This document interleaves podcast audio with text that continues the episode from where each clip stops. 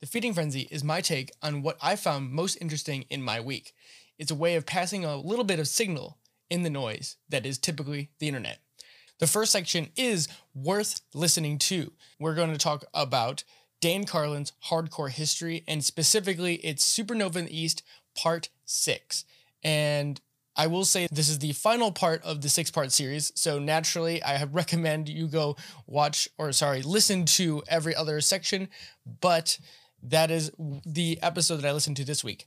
So for those not familiar with Hardcore's history, it is not a podcast that comes too often because Dan Carlin takes his time on the content that he produces. If you really are looking for high quality audio history, you'd be really hard pressed to find someone who does it any better.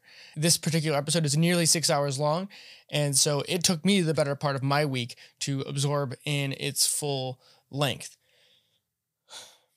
Onto the episode itself.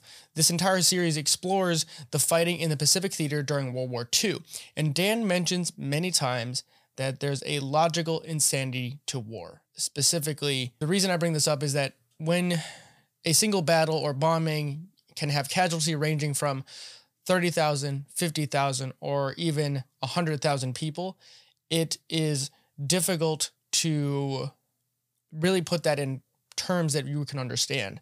If you can imagine and put yourself back in the 1950s and think about how the news would be recounting these numbers, eventually it would just numb you to the loss of life. And but what I've really found Carlin did well here is that adding back a human element to the stories and getting firsthand accounts of both soldiers and civilians and how they experienced these events rather than just understanding it from a purely military strat- strategic point of view. If you're anyone who has any interest in history, this podcast will be something of value for you. Many times throughout this podcast, I found myself wondering how I would react if something comparable were happening during my life. And in hindsight, I think it's easy for us to take the moral high ground and not want to kill or hurt anyone. But when there's a slow escalation over time, there's a slippery slope into the jaws of the human meat grinder, as Carlin puts it, that is war. Maybe World War II is the war to end all wars because we saw what modern technology could unleash on ourselves the nuclear bomb not being withstanding here, but even in other bombing technologies and tactics, such as firebombing, that would literally create firestorms that were on par with forces of nature, as something the nuclear bomb would do in a much shorter time. So In general, I think there's just a lot of lessons to be gleaned from the experiences and thoughts that were part of this pivotal period in human history. Moving on to worth reading, we have an article from The Economist, Money Trees. So this particular article covers the economic foundation of Brazil and specifically the Amazon rainforest. There's a cover photo here that I was blown away from by just the look of it. It covers the plan and lack thereof of sustainable development in the Amazon. In the wake, there has been an explosion in population in that region, but not enough economic growth to help people make a living legally. So the dangers I saw, at least as I read it, seem to be twofold we lose one of the richest landscapes as from a biodiversity standpoint and as the people living there survive by any means necessary. So there's a loss of the, the ecological impact and also the fulfillment of human needs. And taken together, the future of the region looks bleak if leaders can't put a strategy in place that provides an economic foundation and protects the environment. And here is the first quote that I really thought hit home. Such rivalries reflect a double failure of the part of the government to keep invaders of indigenous lands and to reduce the poverty driving people in the Amazon to illicit activities. Since 1969, the region's population has quadrupled to nearly 25 million. It comprises 60% of Brazil's territory and 13% of its population, but only 8% of its GDP. The area, richest in biodiversity and natural resources, is among the least developed and most destitute. And then what follows is a quote toward the end of the piece that illustrates the struggle of making change. Mr. Bolsonaro, sorry if I mispronounced that, has squelched any initiatives that tried. In 2019, the Environment Minister, Ricardo Salles, launched a crusade against Amazon Fund, through which Germany and Norway donated 1.2 billion to projects that employ locals to protect the forest.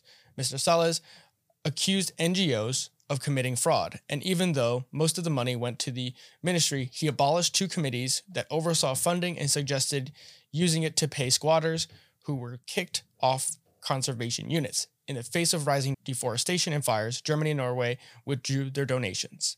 This piece is interesting to me because it shows some of the issues that we have. It's not just about providing sustainability for sustainability's sake, but we also have to provide for the people that live in these places. And in many ways, they have to coexist. Otherwise, one hurts the other. And in other places, it's the leaders themselves that send mixed messages. Moving on to the second article I found this week, and it's in a different vein. It's still historical, but it is not nearly as much of a serious topic as the previous two pieces that I shared, more of a archaeological mystery. This is called The Midas Touch or Midas Touch from University of Pennsylvania Museum. And this was written by Dr. Patrick McGovern, and he's the scientific director of biomolecular archaeology uh, project for cuisine, fermented beverages, and health at the University of Pennsylvania Museum in Philadelphia. The article itself covers the trail of resurrecting an ancient brew, now dubbed Midas Touch. Throughout the prehistoric history, there's been evidence of feudal drinking of beer, and the site was excavated in central Turkey at an ancient area called Gordion. The site itself had 160 drinking vessels that were discovered, and they analyzed the residues they found inside of them. Here's a quote from the article about what they found, which makes it even more interesting. What did these vessels contain? They included tartaric acid, the fingerprint compound from grapes in the Middle East, which, because of yeast on the skins of some grapes, will naturally ferment to wine, especially in warm climate. The marker compounds of beeswax told us that one of the constituents was high sugar honey, since beeswax is well preserved and almost impossible to completely filter out during processing. Honey also contains yeast that will cause it to ferment to mead. Finally, calcium oxalate or beerstone pointed to the presence of barley beer.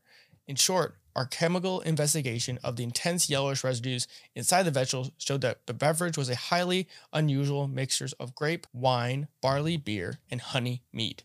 The even cooler part of this that I found was, and then it's mentioned at the beginning article, is that the beer had been resurrected by the brewery Dogfish Head. You can try the beer yourself today if you can find it, and you can learn more where I've linked to the brewery's page about this beer. So it's a beer that was resurrected from 2,700 years ago, and honestly, if you're either the brewery or you're into craft beers and you've either tried this beer or have got a hold of it yourself, I would love to know how and where because I want to try it.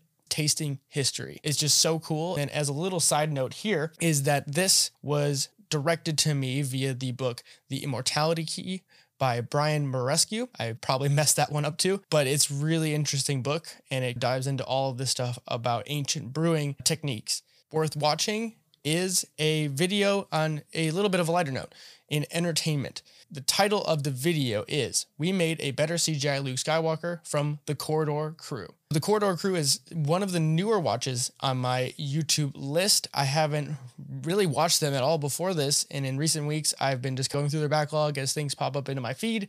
And naturally, being a Star Wars fan, this is one that popped up and caught my attention. Every so often, a new category of interest basically pops up in that I was never even thinking about. And this time it's the form of uh, CGI and VFX artists. What I really enjoy about most things is that being able to peel back behind the curtain and see how people create something amazing. There's nothing more amazing magical feeling than VFX, where you see just an amazing shot and you're like, I have no idea how they pulled it off. The scene that I'm thinking of off the top of my head is the dodging of bullets from Neo in The Matrix. If there's any shots that most people think about, most of us just see the final product. And you get to see how talented artists and those who love the craft can truly make something unique or bring it to life in an even more interesting way. And for this particular episode, I will assume that you've watched Mandalorian season two, because obviously there are spoilers if you haven't. But in any case, very interesting. If you're a fan of just creative arts and entertainment, I'm sure you'll take at least a little bit away from this process. It's very cool. Last category is worth pondering, where I share a quote with little to no context and let you think about it. If you do get any thoughts, I'd love to hear what you have to say. I think the cult of the individual is also the cult of optionality. And the secret is that when you commit to something, particularly something bigger than yourself, it will set you free. And suddenly you will find a freedom and layering of life that you'll never really understood you had. Jacqueline Novogratz from a recent Tim Ferriss Show podcast, number 512. So, with that, everyone, that concludes edition 21 of The Feeding Frenzy. And I hope you enjoyed this little recap of what I found interesting or valuable in my week as I continue to explore. As always, if you have any thoughts pertaining to anything I shared here or any follow on information that may be useful or my, I might find inter- interesting, please feel free to share it. As always, Feeding Curiosity is not only a YouTube channel or a blog, it is much more than that, typically a podcast where I share weekly conversations with people that I find interesting, either friends or other professionals in any category. And it's all about finding blueprints to live better. You can also find my latest take on summaries for books called Blueprints as well. It's my take on trying to make a book more digestible and leave a breadcrumb trail for the readers to explore as they find ideas that interest them. And with that, I will see you all in the next edition of The Feeding Frenzy. Thank you for listening to today's episode of the podcast. And as always, I'd love to hear from you. And I really just want to make this podcast the best podcast you listen to.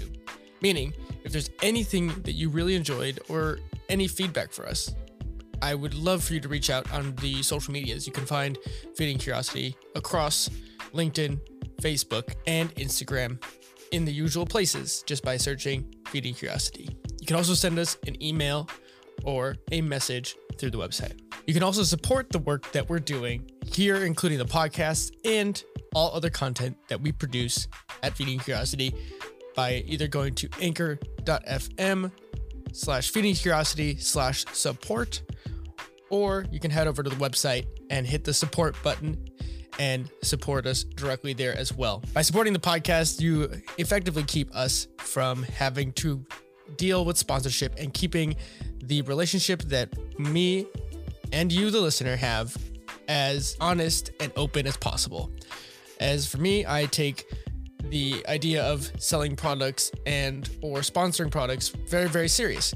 Honestly, I just want to provide access to information to as many people as possible with as little of a barrier of entry as possible.